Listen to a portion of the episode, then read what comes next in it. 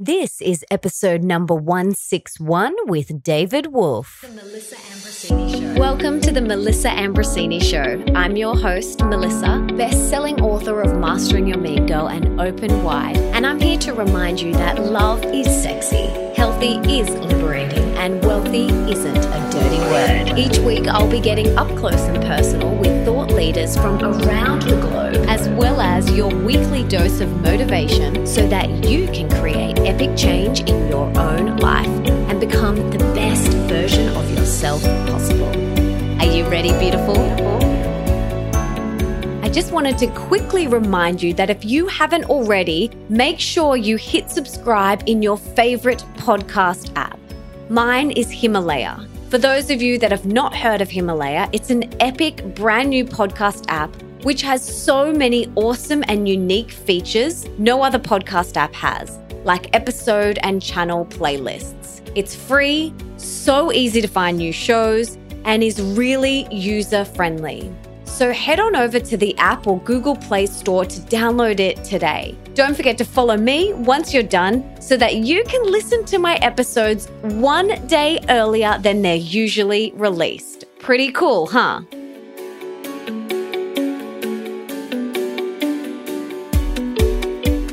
David Wolfe is a health, eco, nutrition, and natural beauty expert. He is a highly sought after health and personal success speaker with over 25 years of dedicated experience and having hosted over 3,000 live events. He has led the environmental change for radiant health via a positive mental attitude, eco community building, living spring water, and the best ever quality organic foods and herbs. He champions the ideas of spending time in nature, growing your own food, and making today the best day ever. He teaches that inspiration is found in love, travel, natural beauty, vibrant health, and peak performance. I've seen him speak live and it was awesome. He has such an amazing energy and such a passion for health and wellness. And you guys are going to love today's episode because we chat about his story and how he got to where he is today doing the work that he now does. What is the sun food diet and why you need to try it? What is sun gazing and how to do it correctly? The most important vitamin you all need how to be happy and cultivate more happiness in your life, what is living wild water and why you need it in your life today, the power of cold therapy, the power of essential oils, and his can't live without oils, why he doesn't have a morning routine. I loved his take on this.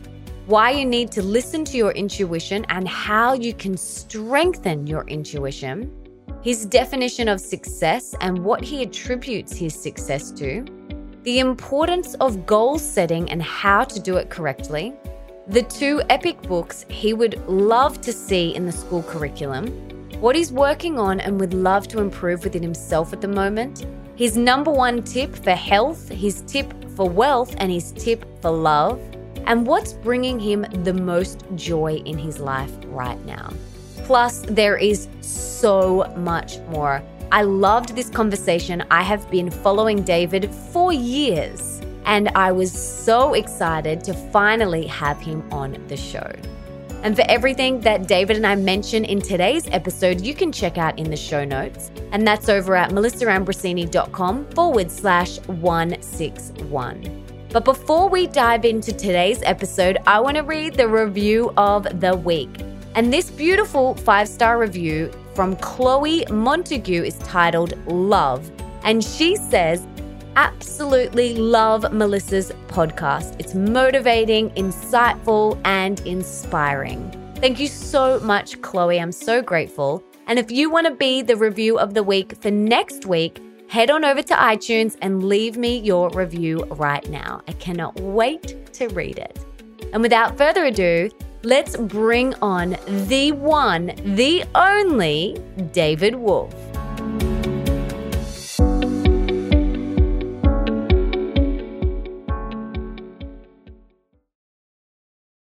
David, welcome to the show. I'm so excited to have you here. But before we dive in, can you please tell us what you had for breakfast this morning? Fantastic. I had coconut water and Dunaliella salina, which is a type of super algae from Western Australia. So, because I'm in Australia, I thought let's have the Australian superfoods. So that was my that was my morning. Coconut water and Dunaliella salina or D salina. It's like a super algae, kind of like spirulina.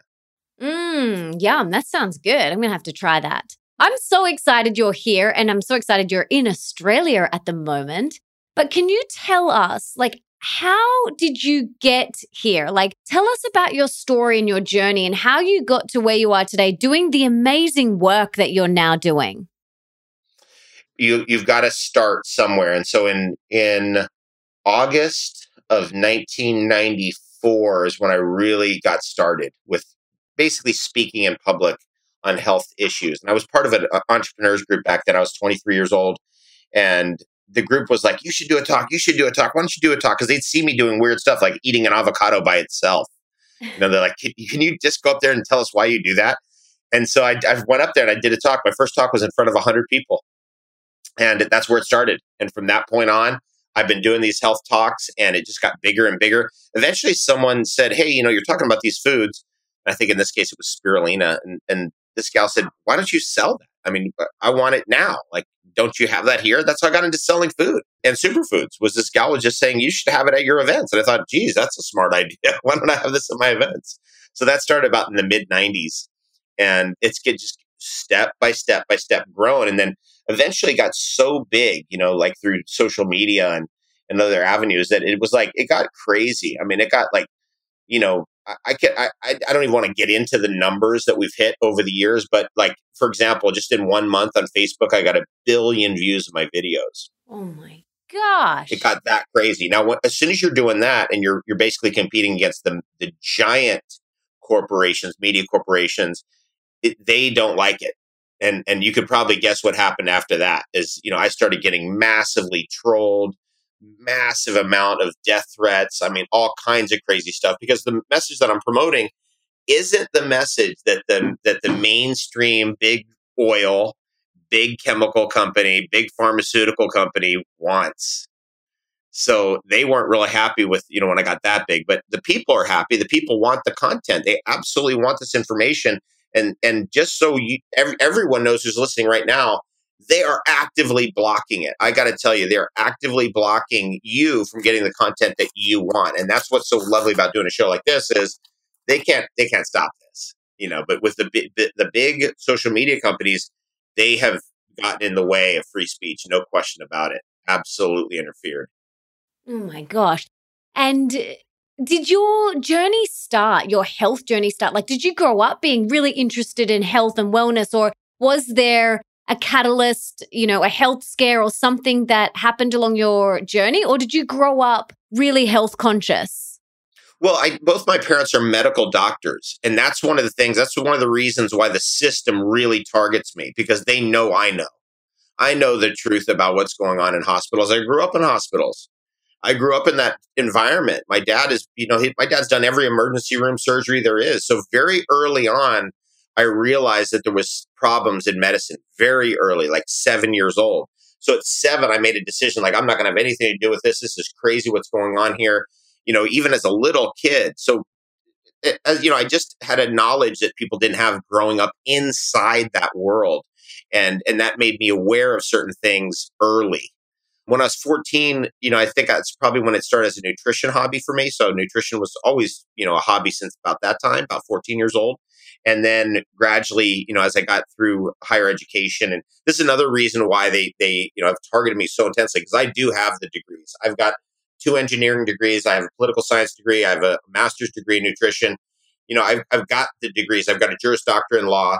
So i have been through their systems, and so when I when I point out the problems in the systems of medicine, law, e- economics, I'm not pointing it out as somebody from who's an outsider. I've been through their systems, and somewhere around when I was about 23, I thought, I don't want to go through this system. This is crazy what's going on in, in these systems that I was involved in. For example, I was going, going to be getting into patent law which you know would have been maybe a lucrative job, but just I just didn't I don't agree with the way these systems work.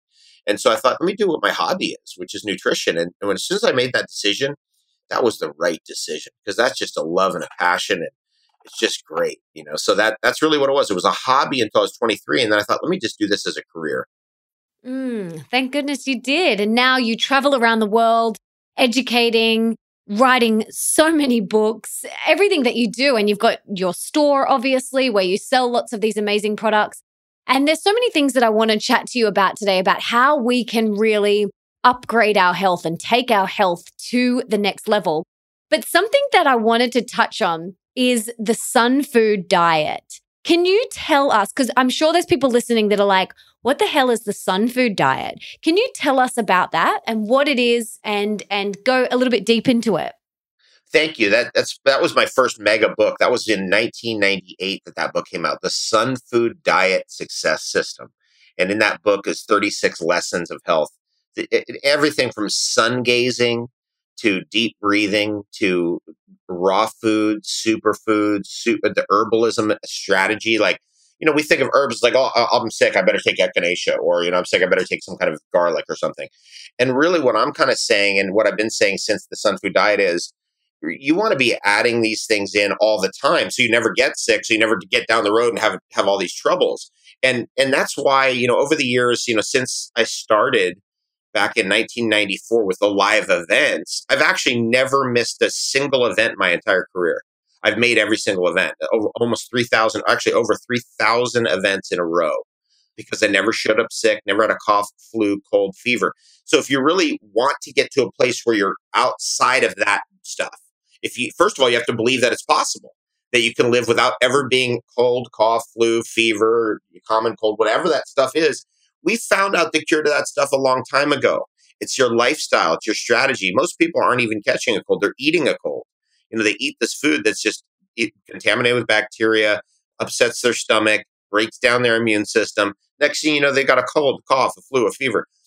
You know, this is this is why we've got to like really do a holistic education, all the way from the food you're eating to the way you're living, to how much sunlight are you getting, to uh, how much fresh air are you breathing, how much time are you getting on the sand and in the ocean? How much barefoot time are you getting? You know, all of that stuff's in the sun food diet, every bit of it. And then even at the end of the day, usually at the end of the day, sometimes in the morning though, sun gazing. And that's, you know, where you look in the sea barefoot on sand is the best. And you look at the sun just at the last solar distance as it lowers itself below the horizon. That's really the most magical time of the day. Oh. Is that last, you know, four minutes? Usually takes actually in Australia the sun sets quicker, so it's about two minutes and fifty seconds average. In North America, it's about four minutes, and that's the that's the magic part of the day. Oh my gosh. Okay. So the sun food diet is definitely my type of diet. And I've done sun gazing before, but I can, you know, tell that there'd be a lot of people listening thinking, you're not meant to look directly into the sun. That's so dangerous. So, can you debunk that a little bit? Yeah, you don't want to look directly at the sun when the sun's above you, when it's noon or when it's even four in the afternoon, only when the sun's at an oblique angle in the atmosphere. So it's got more atmosphere to go through to get to you. That's the best time to sun gaze, which is at the very beginning of the day, like the first four minutes a day or the last four minutes of the day. Now, if you're completely new to this, you don't really, it's the whole thing is, first of all, not staring at the sun, you're looking at the sun which is different than like focusing in. Let me stare at the sun. That's a different kind of energy. You're looking in the direction of the sun. That's what a sun gaze is. But you start out slow. Start out with 20 seconds of looking at the sun. You know, when it's when it's oblique, not when it's above, but when it's oblique, when it's on the horizon, and then you you build up from there. And you have to be careful because the sun can burn you, right? Just as it just like getting too much sun skin um, sun on your skin. So, you know, you got to kind of keep that in mind. But there's an energy that comes from the sun you know, for example, it's been shown that the sun can help you metabolize and produce proteins when you sun gaze. I mean, that's a really interesting discovery just by looking at the sun. It's almost like the direct connection to the energy source of our world, right? Because all the plants, everything that's around us, like we eat plants, right? And animals eat plants. Where the plants get their energy from? They're getting it from the sun. So, kind of, it's almost like getting the energy direct from the sun, like a heliovore, as we used to like to say. I mean, there's something about a human being that we do have heliovore qualities. We do have sunlight eating qualities. That's the vitamin D3 thing. You know, vitamin D3 you form in your skin from the sunlight. It's very important to health. In fact, vitamin D3 is the most important epigenetic substance ever found. Wow. Okay. And we get that from the sun. Yeah, the sun. I mean, as crazy as it sounds, because we get all this stuff, don't go in the sun, you know, all this stuff. I get that, right? There's a certain amount, it's too much, but you need sunlight. It's essential. Mm, absolutely. And I think everyone knows that. It's it's not about going out there and frying yourself and getting burned. That is not what you're saying. But, you know, everyone knows how good it feels when they open the curtains and they let that natural sunlight in, or you take your shoes off and you go onto the sand, or you go onto the grass barefoot and you feel the sun on your skin. There's something so calming and healing about it. And I think, especially in Australia, we've been brainwashed to be afraid of it and to kind of like completely cover up top to toe and not go outside. And this is not what we're saying. We're saying, you know, be responsible and get some natural light on that beautiful skin of yours. I, I, absolutely agree with that. It's just a sensibility. You know, it's so funny. They're like, oh, yeah, watch as much TV as you want, but don't go in the sun. You know, it's so crazy. It's like, look, you need sunlight. You don't need to be burning yourself every day, but sunlight, being out in the sun, very important part of health. It's very important part of having the best day ever because, you know, the sun is associated with happiness right? That's why we always have a picture of a smiley face on the sun. You know what I mean? Like kids will draw a picture of the sun with like a smiley face. It's because it's associated with happiness. And if there's one thing that the sun food diet is about, it's about being happy. Mm, I love that. Not many diets actually talk about that. They're like, avoid this, eat that. They don't actually talk about sunshine and happiness and lifestyle factors and belief, which you spoke about before, which is so important. Like, you've got to believe that you can live healthily and without these illnesses and coughs and colds. So I love that you touch on that. That's a big part, actually, of the Sun Food Diet Success System. The first six chapters or lessons in there is about proper thinking and the way we think about things. The negative, the repetitive negative thought patterns and thinking, very dangerous, very dangerous to our health buying into certain things like you know whatever you have 70 years of life or 76 years or whatever that's whatever the conventional story is like this is how long your life's supposed to be. You know if you buy into that we know from the placebo effect that you're likely to manifest that. So you've got to buy into a better story. If you want to live to be 100 you better buy into a different thing that says i'm going to make it to 100 and and focus on that. The power of our mind is the main thing that makes us so uniquely human. I mean the thing about a human being is we have a big old head because we got a big old brain you know, as compared to every other creature. So that it, we have a different thing going on because of our big head, right? We've got to do things differently. We've got to think things differently because our thoughts will manifest more readily than, say, you know, the thoughts of our nearest living relatives like primates. Mm, oh, yes. What about happiness? You know, you spoke about happiness and the sun bringing us happiness. And I think that is one of the most important parts of our diet and lifestyle is finding that joy and happiness. So, how do we do that? Because I know that there's a lot of people that aren't happy and a lot of people that are suffering right now. And how can they cultivate more joy and more happiness in their life? One of my favorite memes that we've ever done, you know, I was the meme king on social media for many years. And one of my favorites of all of them is Rich realizing I create happiness. R I C H. Realizing I create happiness. The very first step of being happy is realizing you create it. It doesn't matter how much money you have. It doesn't matter what the situation is. It doesn't matter what the emotional situation is. It doesn't matter what's going on with your job. You are creating happiness or not every day, all day long. It's not somebody else. Nobody else is responsible for that. You create it inside your own body. So realizing that you create happiness is a great place to start. We were on a ferry. We just did a huge tour of Western Canada and came over over the border to the United States. And we were on a ferry, and it was a really cool ride, and you know, kind of good energy on the ride. And you know, we were really happy. You know, just in this great mode. And this guy came walking by, and this guy was really happy. I mean, this guy was so happy. We are like, dude, what's going on? Like, I don't know. We didn't know who the guy was, but he was so happy. We just were like, dude, like, you look super happy. Like, what's up? And he, and he had just inherited or made a lot of money and he told us he was like dude i just made so much money i'm so happy right now And and I thought, oh, you know, this is great. We're like, dude, thanks. You know, that's awesome. You know, congratulations, awesome. But then there's the other side of it, which is this guy could have been walking around that happy without having made all that money. It's just that the money was a trigger for him to accept that happiness was okay for him. Mm. And that's, it was such an amazing, it was very American. It was very American. I was like, it was such an, we had been out of the country for a couple months and, you know, we'd come back in and it was just, that was such an American experience. People wait for things to happen, like making a lot of money before they allow themselves to be happy. It's crazy. Mm. Just realize that you create happiness every day. That's this first, that's step number one. And it's the little things that you can do each day. Like, you know, sometimes I wake up and if I'm feeling like a little bit flat or, you know, just not as energetic as I usually feel, I'll ask myself, you know, what's going to bring me the most joy right now? And maybe that is a walk along the beach first thing in the morning, or maybe it's, you know, baking something that I really love or catching up with a friend. And whatever that is, I do it. And that is how we cultivate more joy and more happiness in our life. Like you said, we are responsible for it. No one's going to do it for us. No one's going to, you know, do the fun things or create the adventures and experiences for us. We are responsible for cultivating more happiness in our life. And that is a huge part of our health and and living our life as best we can.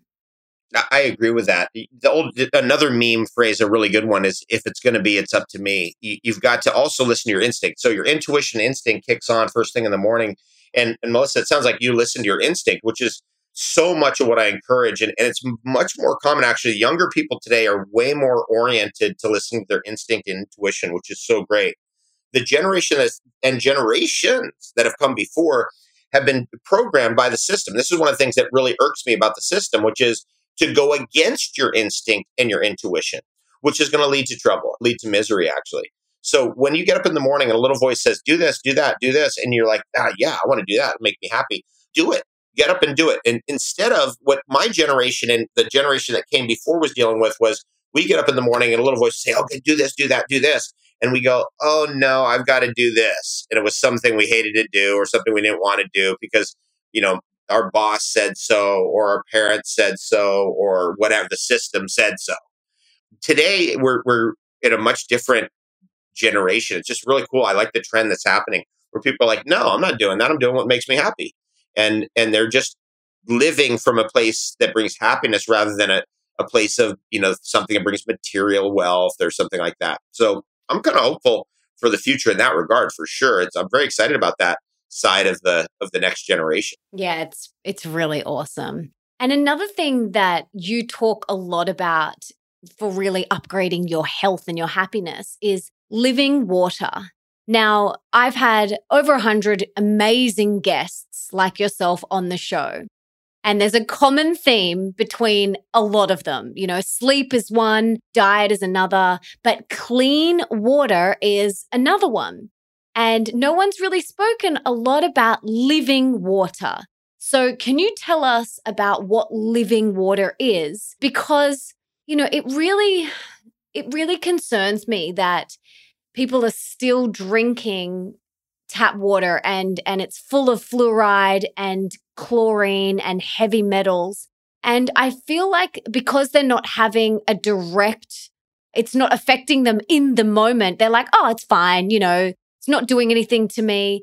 But can you talk a little bit about this living water, why it's so important, and why we need to be really mindful of what we're drinking? Phenomenal. It's such a great question. This this is something that is so near and dear to my heart. It's so essential. We really don't know anything about water until we start drinking the waters from the earth as the earth purifies it. And that's called spring water hunting and I've been a spring water hunter for it's getting close to 25 years. It's been actually 20, 24 years. And that means I have gone to all over the world Iceland, Europe, South Africa, all over Australia, all over the North American continent, S- Central America, South American continent, hunting for wild water, how the water comes out of the earth. Southeast Asia, how the water comes out of the earth. How does the water purify the earth? How does the earth purify the water to begin with? And that's really the basis of our understanding of how clean water is created. It's filtered through sand, it's filtered through coal, it's filtered through stones and pebbles. It, It's filtered through layers of calcium, and the water comes out free of bacteria and ready to drink. And this is the thing that's so amazing about spring water. And this is the you know the brainwashing is so crazy on this. Like, oh no, no, that's water from nature. You don't want to drink that; could have bacteria in it. Look, there's nothing more dangerous than the waters of civilization. The tap water has every single known chemical in it, everything you can think of. Let, us say heavy metal contamination. Let's say, you know, there was arsenic. There's been arsenic found in tap water. There's been mercury found in tap water. There's been fluoride in tap water, obviously. There's chlorine in tap water. There's pharmaceutical debris in tap water. There's used toilet paper debris in, in tap water. I mean, it, every single contaminant that exists in the world, every single toxin has been found in tap water. So that right there ought to tell you, like, whoa, if I don't get a filter, I'm going to become a filter. Mm. You don't get a filter, you're going to become a filter. But how do those filtration systems work? Just like the earth works, right? It goes through a battery of pebbles, then it goes through a calcium, then it will go through a layer of charcoal, then it will come out, you know, through layers of like in my my place, I I refitted every single one of those canisters and redid them myself, put my own stuff in there. The last or two of them are filled with crystals under pressure, and one of them is filled with jewels under pressure, like little tiny jewels broken down, and and the water has to flow through that to come out the other side, and that's at our play at our farm in Hawaii. And that I learned that I learned about filtration. I learned about that whole thing from the way nature does it. You know, at springs, like in in Sydney, outside of Sydney, there's in the Blue Mountains, there's numerous springs. We went to one the other day. Best time ever. There's a great one outside of Melbourne called Donna on the top of the mountain, Donna Buang. Also, amazing spring there. And it, that's where I'm coming from. I'm a spring water hunter. I drink spring water. I drink spring water in glass if I can't, you know, if I'm in a situation like I got stuck in in Brisbane today. So, you know, I'm I'm stuck. I don't have any vehicle. I'm stuck in the city. So I'm going to drink spring water in glass because I don't have a better choice. However, you always have a better choice than the plastic water, which is the worst, right? You know, plastic, forget it. Tap water, of course, you don't want to drink tap water unless it's heavily, heavily purified and filtered. But generally, what we're doing is we're always going wherever we go, whatever city we go, we spend a day in that city going to the to the springs or spring that's in that region. And what if there's not one in the region? There always is. See, that's a great question because no matter where I've ever been, everyone's like, oh, no, we don't have that here. It's like, oh, yes, you do. You need to ask and look. You actually need to look before you respond. And what's amazing when I hear, when somebody says, oh, we don't have that here, I know they never looked. They never looked. So they're responding from a program. You see what I'm saying? Yeah. They never did any research. They don't know. And that's a very important thing to be aware of in yourself is when we're responding from programs about food, about diet, about lifestyle, about health. It's almost all of our responses are programmed. It's what this person said, it's what grandma said, it's what our mom said, it's what our second grade teacher said. And so whenever, you know, if you, right now, even if you went, oh, we don't have that here, right? Like, just like you did, Melissa, if somebody's listening, they go through that. That's a hundred percent programming. You didn't look. You don't know. When, as soon as you look, you're going to go, what? Huh? What? Whoa. I mean, like, for example, the main place in the world where I get, we don't have that here. This is Los Angeles. That's the main place where I get that response. And, and this is so crazy.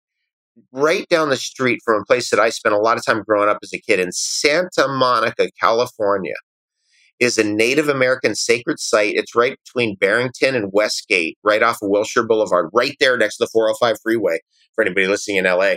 It's right that there's a school there now. The part of that school, a quadrant of that school is, is actually sectioned off because there is a spring there. There's actually four springs there. They've always been there all along, all those years, right down the street from where I was doing lectures, and everyone went, We don't have that here. And guess what? There it was. It was there, right down the street. But we never looked. We didn't know. And it was amazing how we found that spring. I found that spring because one day I was at Nutribullet headquarters, which is literally right across the street and and we're doing a project at that school, which is Uni High School, where the Doors went to. I don't know if you're a Doors fan, but I am. And the teacher there, she said, "Hey, do you want to do the talk today at the spring?" I was like, "What do you the spring? What are you talking about?" She said, "The spring. Yeah, there's a spring out here behind the school." I said, "Like a spring where water's bubbling out of the ground?" She said, "Yeah." I said, "Let's go," and that's how I found that spring. Totally miraculous. Oh wow! I think Daniel Vitalis, who's a mutual friend of ours, I think he told me about a website. I think it's called findaspring.com. That's right. That's the name of a website. You can find these springs. Even better, though, even better is to ask around because, like in my neighborhood, I've got numerous springs around my neighborhood, but I don't tell people where they are because then next thing you know, the state's coming in. They're going to regulate it. They're going to put a meter on it. They're going to pour 100 tons of concrete into it. These things happen all the time. There's one in Southern California that was on Find a Spring, and boom, the fire department showed up there. They poured 100 tons of concrete into the spring and shut it off because they didn't want people going there. What? I mean, this is how insane that that's that's what I'm saying about these systems are completely at odds with instinct and intuition at this point in our history. I mean, they're just completely have no they make no sense whatsoever. Like this is a wonderful, beautiful spring that's feeding the ecosystem. People are going over there and getting their spring water. Everyone's loving it. It's a real happy experience. And then the, the system shows up and just goes, "We're we're pouring hundred tons of concrete into this. We can't have this." That's how crazy it is. Mm. And that's why, you know, like I'd recommend asking locals, talking to local people and finding out where those springs are. A lot of them are on private property, just getting permission to go there. They people love it. They love it when you're into spring water. If they're, you know, if they own a place that has a spring on it, they love you coming there. And so that's that's why, you know, even beyond like a website, it's a good place to start. Get just get out and talk to people, ask questions. Go to the local health food store. Goes, where's that spring at? And they'll be like, oh yeah, there's this great spring over here and there. That's really where the magic happens because it's part of relating not only to each other but to the natural ecosystem. Yeah, wow. Okay. I'll link to find a spring in the show notes, but definitely get out there and ask.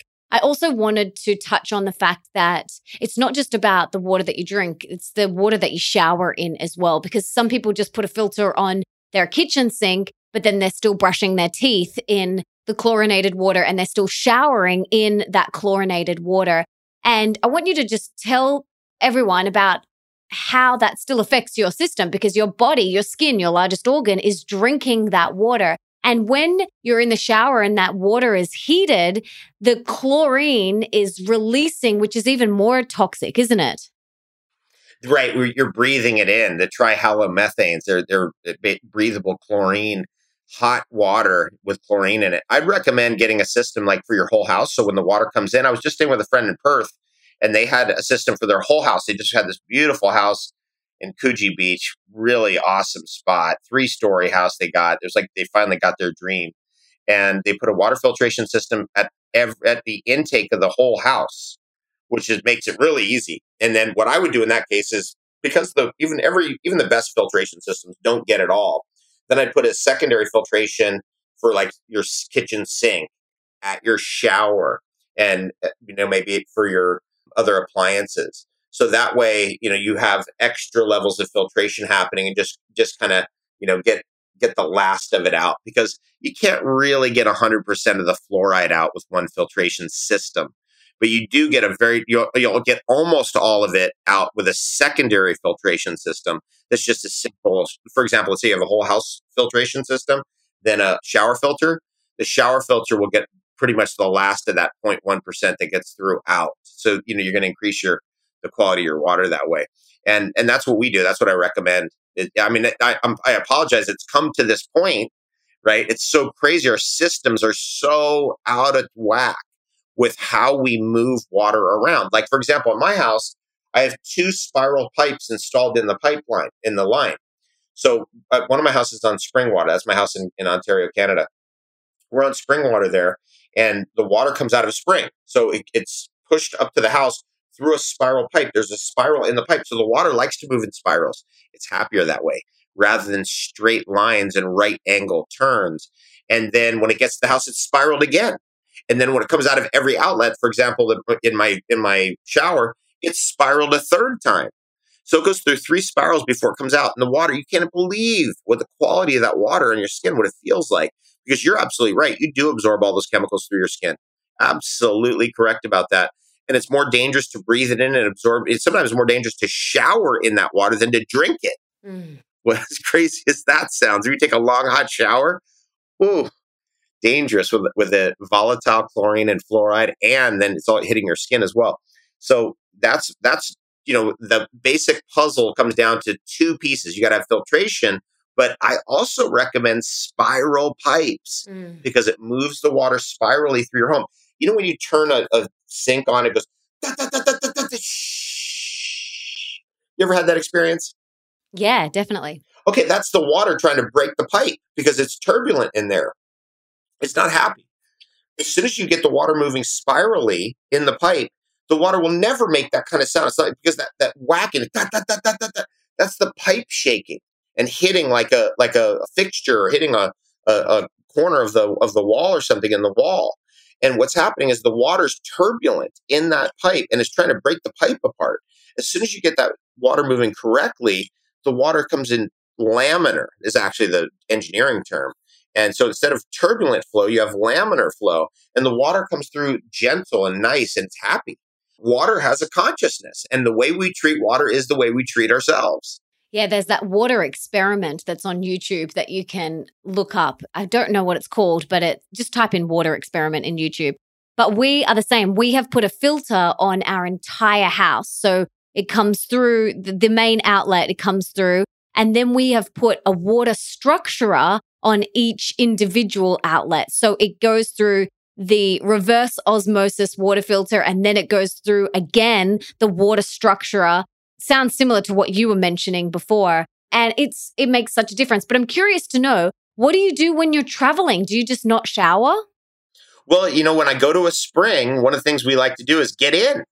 We get into the spring and that's really fun you know where you can actually like jump in because it's cold spring water comes out cold right so this is one of the wonderful things that Wim Hof is doing these days he's the iceman this message I've been putting out there for 20 years, which is the importance of getting into cold water and jumping into ice water and jumping into glacial melt. And, you know, this is like you want, you talk about a drug. That's the best drug in the world is actually just like jumping into ice cold water. It's just invigorating. So we do that. When I go to a spring, it, you know, people go, oh, it's not going to do anything different than regular water until they until they wash their hair in spring water and they go, my God, what is this? What's going on? How come the spring water causes my hair to shine and and have and have body? You know, all these things that shampoos and conditioners are trying to do is done automatically by spring water. Mm. And that's it, it, I'll turn that over to your own investigation. Anybody listening right now, go to a spring, bathe in it, and put your hair in it, wash your hair in it with no no soap, no shampoo, no conditioner, no anything, and watch what it does to your hair. And that that right there is so enlivening to people because they go like, "Oh my god, what the heck is going on?" So you know, when when people ask me what I wash my hair with, I was like, "Spring water, of course. It's the best." So does that mean I never take a shower? No, I'll take a shower, but I'll take a like if I'm in a hotel, it's a quick shower, one minute, I'm in and out because I don't want to be breathing that chlorine and that other stuff that's in there. So I go in, do get the job done, get out as quickly as possible. The less time you spend there, the better. Yes, I agree. Sometimes, you know, when I'm traveling, I and I'm in a hotel room and I I turn the tap on and I'm like, "Oh my gosh, I can fully smell the chlorine." I'll just do like a bird bath. I'll just do a quick little bird bath and then yeah, the same as you, get in and out as quickly as I possibly can or yeah, just do pits and bits as I like to say. But thank you so much for that. It's really important. My in-laws are on 30 acres in the hinterland and they're all on rainwater. So, but they still filter that through that and restructure it as well. So, there's lots to think about. And it's something that is often overlooked. And I really wanted to touch on it because you are so passionate about it. And, you know, just having, you know, drinking the tap water, it's just not good enough anymore. And we're made up of so much water. And so it's something that I really want everyone to just start to think about and and you know investigate or maybe putting a filter on your entire house and just start to think about it. But another thing that you are really passionate about and myself as well is essential oils. So how can we use essential oils to upgrade our health and happiness? You know the the king of the essential oils is frankincense.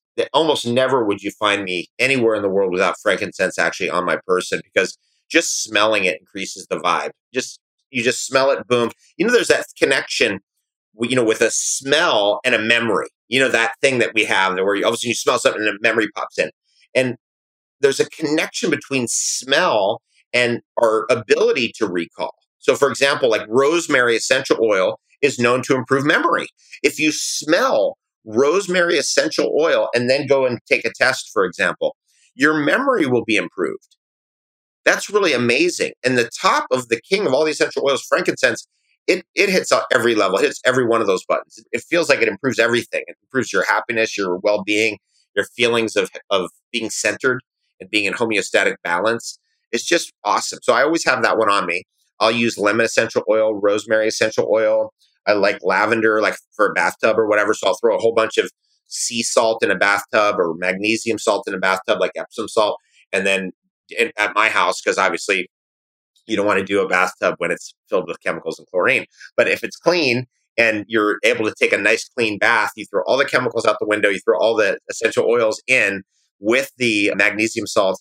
And wow, is that that's just such a great way to make, wake up in the morning. In fact, you said, Melissa, earlier about like you get up in the morning and certain things will come in, pop in, say, do this, do that, do this. So I've had things happen where I was like, you know what? I'm going to get up. I'm going to get in that bath. I'm going to get a hot bath going. I'm going to throw in all those essential oils like frankincense and lavender and rosemary and pine. I love doing Douglas fir and some of the pines. Those are really fun. And then I'm going to go sit in there and I'm going to listen to success seminars, you know, where people talking about how you can have a better life, how you can be wealthier, how you can be healthier. You know, because I like listening to that stuff too all the time. That's really important to program yourself in the right way. And then I'm going to get up right out, out of that bathtub and boom, suddenly start making phone calls. You know, so I'll listen to those little voices. And a lot of times they tell me to do that. Get the essential oils out, get the magnesium salts out, get that bathtub clean and ready and, and go for it. Yes, I call that a goddess bath with the Epsom salts and the essential oils. And we've got two places, one in Queensland and one in Sydney. And our house in Queensland has a bath, but our one in Sydney doesn't. So whenever I'm there, honestly, that's one of the first things I do in the morning is a goddess bath. I get in there, I'll listen to an inspiring podcast or I'll watch an inspiring video and just soak in that beautiful Epsom salts and essential oils and that clean, living, live, wild water. It's just one of the best ways to start the day. Truly, absolutely awesome. And it's great to have essential oils on you as your perfume and cologne. I was just with Therese Kerr. You may know Therese. And and she has been investigating how many things are in fragrance and how many things are in our perfumes and cologne and how many dangerous chemicals are there. It's a, it's alarming, absolutely alarming. You don't need any of that stuff. All you need is essential oils. You're good. That's it. Yeah, absolutely agree. They're my perfumes. You know, I use them in my with fractionated coconut oil or olive oil all over my body, in my hair. They're the best. So I love that you love them too. It's the best. Yeah, it's I, always on me at all times. And it, and another thing too, I just want to add this in. If you're somebody listening right now and you're into essential oils and you get low on your favorites, let's say your your, your favorites frankincense and lavender, what you do is every time I go to a spring, I'll open the essential oil bottle up and quickly top it up with with spring water. So it's a mixture of like I don't know. Usually when it gets down to about twenty five percent essential oil left, I'll top it up with spring water. So now it's filled back up, and it stretches the the essential oil longer. So for example, the the frankincense that I'm traveling with right now actually has Machu Picchu spring water in it. Oh, wow. It's topped up and with the frankincense. They're together. So where I'm at a party, I'm at an event, whatever. I'm I'm not only using the frankincense on myself as like a cologne and just like the vibe up, but I'm also passing it around and putting on people's hands so they can put it into their, you know, put it put it through their hair, put it through the, on their face, put it on their their body. And then they know it's a combination of Machu Picchu spring water with essential oil because the essential oil will kill off any bacteria that could form in the water and the water will last. So it's it's fascinating. That's just a fun little hobby that I do, but I just wanted to throw that in there. I want to come to a party with you so we can do that. yeah, it's it's all I I like throwing parties and if you could ever make it, I think you'd have the best time ever. Oh, yes, I will definitely do that. Next time I'm in Hawaii, I will definitely let you know. Yay. All right. So let's talk about your morning routine. We spoke a little bit about, you know, getting up and having a bath and some Wim Hof techniques. What do you do in your morning routine? Do you have a regular one and and how do you set yourself up for the day? That's so great. Thanks for asking that. I, I'm eh, one of the things that is really important for me as an ethic. It's very unusual and I'm very different in this regard and it's something I've been doing since I was probably about 14 is I don't ever do the same thing every day. I change it up all the time because I get bored quickly. So, you know, one day I'll get up and I'll go for a run the next morning, I'll get up and I'll read for two hours. The next morning, I'll get up and I'll make some kind of crazy drink and then go play the drums. I'm also a drummer, you know. And by the way, my band is in Sydney. My my two bandmates are in Sydney. Young, I'm I'm more than twice their age. They're 23 years old each. It's the best ever. Anyway, so some you know sometimes I'll get up and I'll just go. My little inner knower goes, "Go play music," and I'll go, "Okay, I'm going to go play music."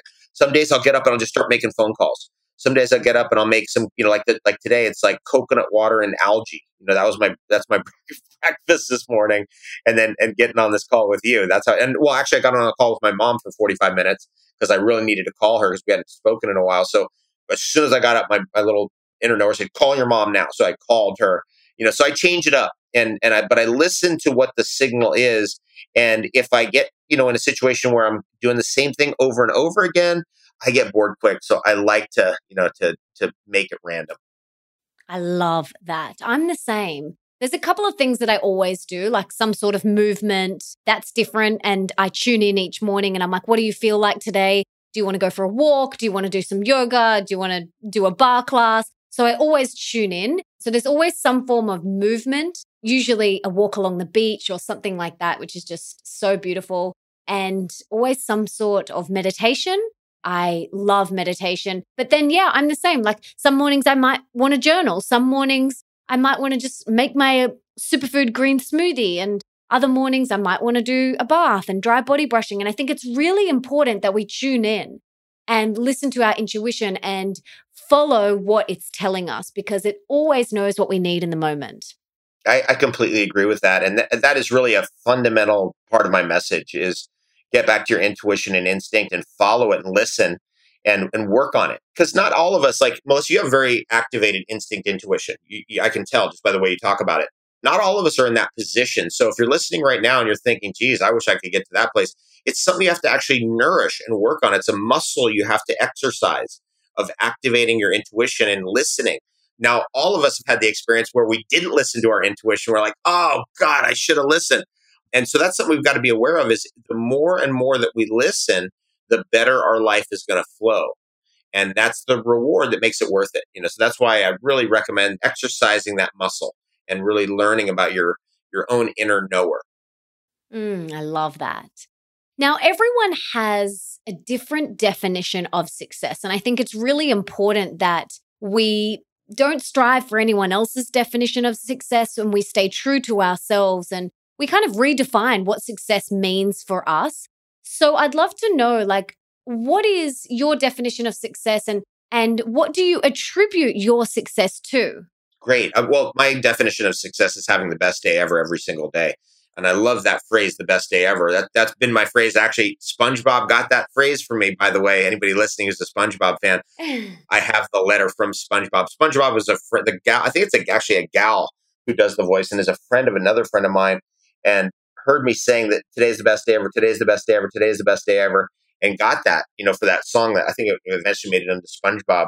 But that has been my phrase since the early 90s. And that is my goal is to have the best day ever every single day. And what's great about that phrase is when you say the best day ever, it turns it over to a higher power. I don't know what that's going to be. It could be different for you than me. But the best ever for me just shows up because I have faith. I know there is a higher power that looks after me and that will deliver what I want, which is the best ever. And so I don't know what that is, but the higher power knows what that is and just constantly, God, that, that was unbelievable day. How could it be better? The next day is even better. And then something else happens like, that was crazy best ever. And, mm-hmm. y- you know, that's my goal every day is to have the best day ever because that's all we got. All you got is today. You're not, tomorrow will never arrive. Yesterday's gone. So that's, that's an important piece of the whole puzzle. I also feel like it's important to have goals and goal setting and setting goals to me is really a part of my best day ever and it's really part of my success because I know where I'm going. And it's important to know where you're going, but it's also important not to get caught up into, well, it's got to happen this way, right? Because there might be, you know, there might be the whole thing might be showing up for you and you go, oh, it's, it's not supposed to happen that way. It's supposed to happen some other way. And your ego destroys the opportunity this is what happened with the NutriBullet actually for me is the NutriBullet came in and I was like, oh, it's got to happen this way, this way, this way. And I, I looked at the NutriBullet situation. I was like, wait a second. This is the whole thing right here that I've been planning for 20 years. There it is. And I was like, let's do it that way. And so that's that's how the whole NutriBullet project came off is that I became, you know, the co-developer of that product because I had set those goals years and years before, but I wanted to build the company that distributed it and built the machines and all that stuff but it ended up being this other group, which was perfect because then I could focus on what I love. I didn't have to build a company, the call centers, all this other stuff. And so we had a perfect arrangement together. And that to me is one of my favorite things is just setting the goal, but not getting too controlling about the goal. so that you you can be flexible and go with what comes because your goals will be achieved. It's just a matter of listening and watching the signs and rolling with it. Mm, I absolutely agree with everything you're saying. And that's, I think, as well, it's very important to have those goals and then to let go of how they're going to show up because they could show up in the most random way that you least expected, like you said. And I think we just got to be open to it coming however the universe wants to deliver it. It, it, it has happened repeatedly. I've been setting goals for 34 years. 34 years. And I I know what you just said is truth.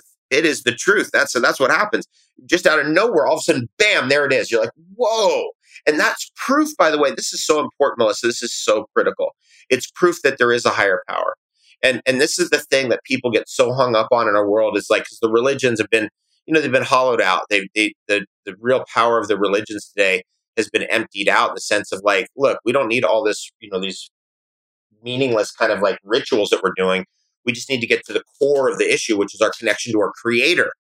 And when you when you're manifesting your life and your goals, you see that there is something in the universe that's listening to you and and helping. And that's proof of a higher power. And that's that right there sorts out so many existential crises in people because there is an ex- existential crisis of meaning happening in our world because people are not connected to their creator. As soon as you start setting goals and achieving, and you realize, geez, there is a force that's listening, you become connected to faith and you become connected to higher power. That's that eliminates, it wipes out the existential angst that so many people are suffering from. Mm, absolutely. I love that. Now, let's pretend that you have a magic wand and you could put one book in the school curriculum of every high school around the world. Now, besides all of your amazing books, let's pretend they're already in the curriculum. What is one book that you would choose? That's a great question. I really like success books like Napoleon Hill's Think and Grow Rich but I also like kind of spiritual, esoteric, but interesting and also scientific books like Michael Talbot's The Holographic Universe. So I kind of it's a tie for those two. Napoleon Hill's Think and Grow Rich and Michael Talbot's The Holographic Universe. Oh, I've not read The Holographic Universe, but I will link to it in the show notes. Nice. But Think and Grow Rich is just, oh my gosh, it's such a goody.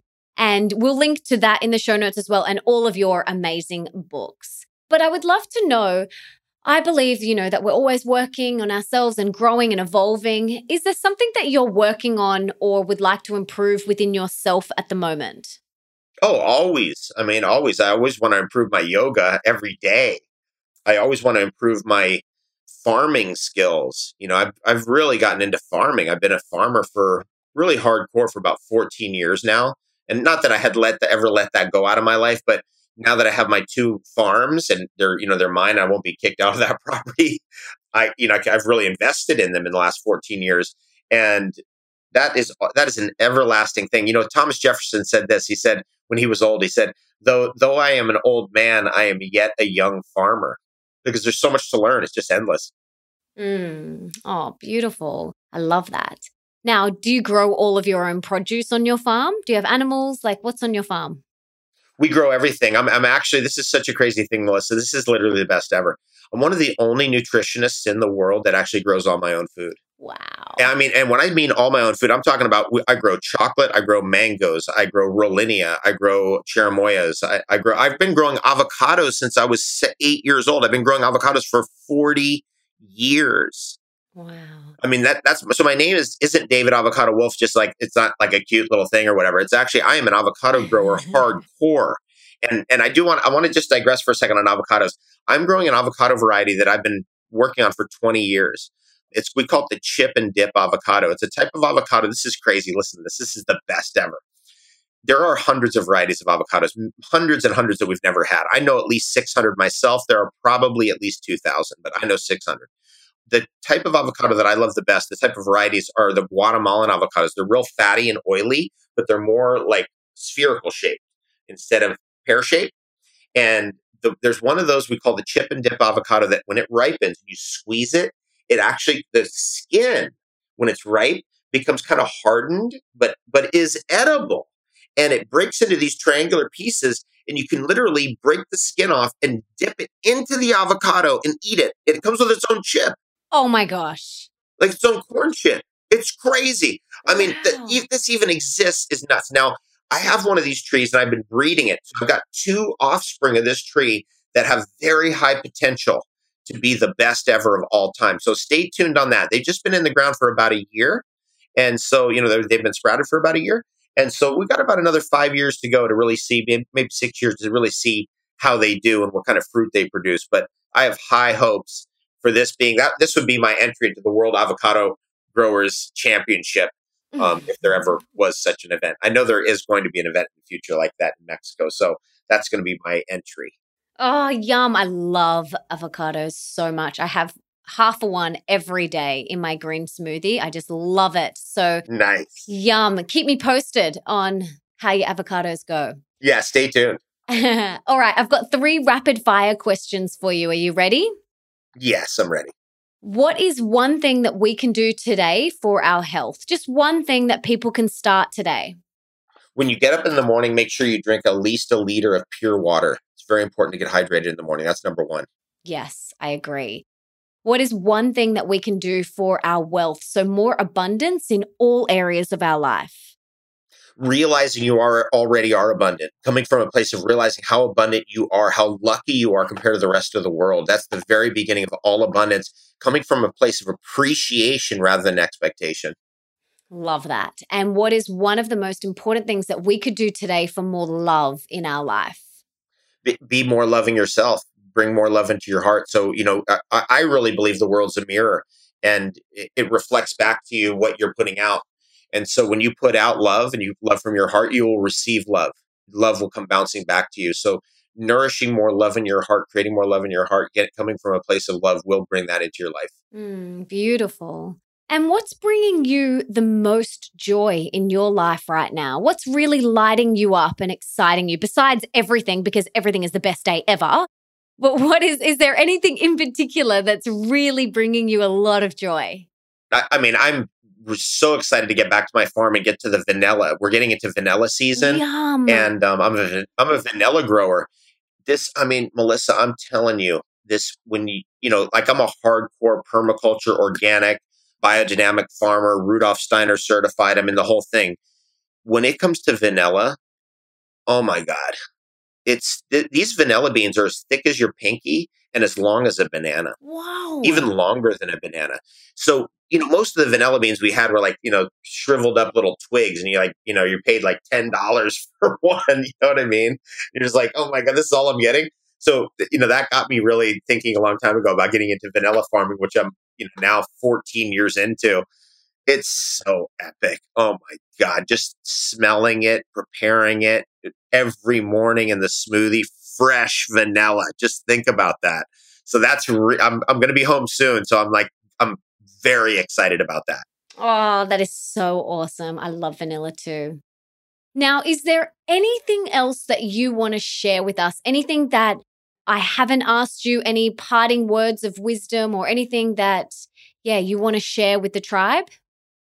Well, the one thing I like to say is, you know, no matter where you are in your life, it's never too late to live, and it's always too early to die. Never too late to live. It's always too early to die. So, no matter what your situation, someone's been there, even worse, got all the way back to health, wealth, happiness, whatever it was that you want.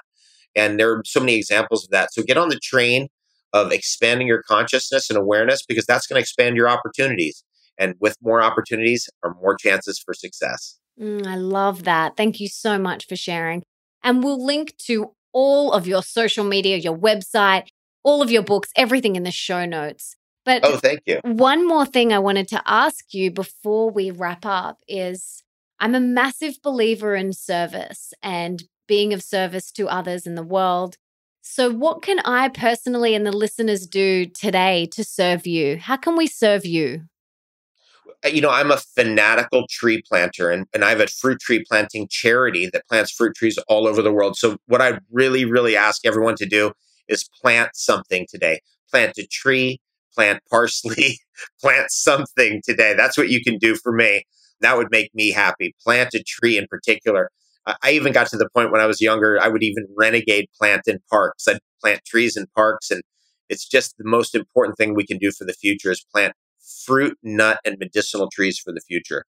And it's such a beautiful thing to do with your children. And I love that you, all the incredible work that you're doing with the Fruit Tree Planting Foundation. It's just amazing. It's so amazing. It's such a beautiful thing to do with you and your family. So plant something, you know, whether it's herbs on your balcony or, you know, go to a park and plant something. I love that. And just thank you for that beautiful work you're doing. And Thank you for this amazing time and all of your wisdom and your knowledge and for your energy. You have such a contagious energy. And, you know, when you say the best day ever, like I can really feel it and it makes me so happy. And I'm going to, I'm going to borrow that off you. I'm going to borrow it and I'm going to wake up every morning and I'm going to say, today's going to be the best day ever. So, thank you so much for being here and all of the amazing work that you do in the world and for being a trailblazer. I know it's not always rainbows and butterflies and unicorns. But thank you so much. And it's been an absolute pleasure after following you for so many years to have this conversation with you. It's been a wonderful conversation. Thank you so much for the opportunity and good luck with everything that you are doing. It's really been great to reach out there and reach your people and with i think a really important message which which you're summarizing really wonderfully having the best day ever. And by the way try it try this at home. You know there's shows that say don't try this at home this one you can try at home. Say to yourself when you get up in the morning today is going to be the best day ever and it is miraculous what will happen. I love it. I'm going to do it. Thank you so much david. It's been awesome what an epic human being. I got so much out of today's episode. And if you did too, please subscribe and leave me a five star review in iTunes or on your podcast app, because that means that we can inspire and educate even more people together. And don't forget to tell me on social media, either on Twitter, Instagram, or Facebook, who you would like me to have on the show. And for everything that David and I mentioned in today's episode, you can check out in the show notes, and that's over at melissaambrosini.com forward slash 161. And you can also listen to all my other episodes there too. Another thing I wanted to mention before I go is that if you haven't got my latest book, Open Wide A Radically Real Guide to Deep Love, Rocking Relationships, and Soulful Sex, all you have to do is head to melissaambrosini.com forward slash open wide to get your copy now. And when you're there, you can also get access to my free open wide video masterclass that Nick and I created just for you. And did I mention it's free? And if you want to be the review of the week for next week, head on over to iTunes and leave your review right now. And before I go, thank you so much for being here for wanting to be the best, shiniest, and healthiest version of yourself and for showing up today for you. You rock. Now, if there's someone in your life that you can think of that would really benefit from this episode, please share it with them right now. You can take a screenshot, you can share it on your social media, you can email it to them, text it to them, do whatever you've got to do to get this in their ears. And until next time, don't forget that love is sexy, healthy is liberating, and wealthy isn't a dirty word.